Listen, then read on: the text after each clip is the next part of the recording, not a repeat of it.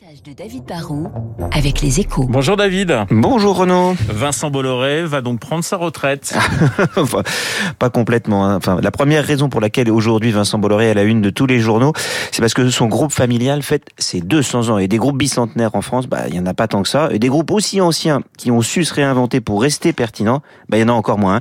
L'événement va être fêté discrètement aujourd'hui à Ergué-Gabéric, hein, un petit village juste à côté de Quimper.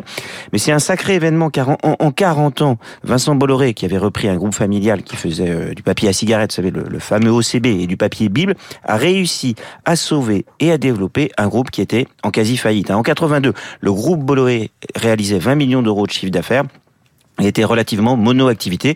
Aujourd'hui, c'est quand même un groupe de 24 milliards d'euros, hein, avec 80 000 employés dans le monde, qui fait de la logistique, qui gère des ports et des entrepôts, qui fait des batteries pour les bus électriques, qui est l'actionnaire de Vivendi, hein, qui contrôle Canal+, Avas, la chaîne CNews, ou des tas de maisons d'édition. C'est un conglomérat, en fait, diversifié, qui va sans doute racheter aussi le groupe Lagardère, et qui est enfin l'actionnaire d'Universal, le numéro un mondial de la musique, et de Telecom Italia, l'opérateur historique Transimpa. Enfin, non, je t'ai plus. hein. C'est donc un géant qui s'est construit en multipliant les acquisitions plus ou moins hostiles. Et tout ça, bah, c'est l'œuvre de ce breton euh, charmeur et déterminé. Et l'autre raison pour laquelle euh, il est aujourd'hui à la une de tous les journaux, bah, c'est qu'il disait depuis des années qu'il profiterait de cet anniversaire et de ses 70 ans qui approchent pour passer la main à ses enfants. Mais en fait, on peut pas vraiment parler de retraite. Oui, hein. c'est un, un- un vrai faux départ en quelque sorte? Oui, exactement. En fait, il a commencé à passer le relais à ses fils, hein, Cyril qui dirige le groupe Bolloré, son autre fils Yannick qui dirige Avas et qui préside Vivendi. Il a réparti Il a passé une partie des commandes, il a transmis l'essentiel de son héritage, mais et il y a un mais important, il conserve la présidence de la financière de l'Audet. Et ça, bah, c'est sa holding personnelle qui contrôle en fait tout le reste par cascade. Donc il va, il va prendre du recul, il va passer les manettes opérationnelles, mais il reste à la tête de la tour de contrôle. Rien d'important ne sera décidé sans lui. Et il reste, David, encore beaucoup de choses à faire?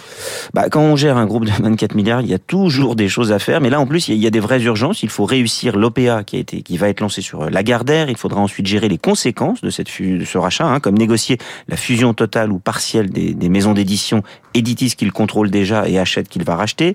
Il faudra aussi peut-être lancer une OPA sur Vivendi hein, pour que le groupe Bolloré en totalement le contrôle et retire cet actif de, la bourse. Le groupe est aussi en train de négocier la vente pour plus de 5 milliards de ses ports en Afrique. C'est une vraie page de son histoire qui serait tournée. Il reste aussi un dossier politiquement compliqué à gérer avec euh, Telecom Italia de, l'autre côté des Alpes.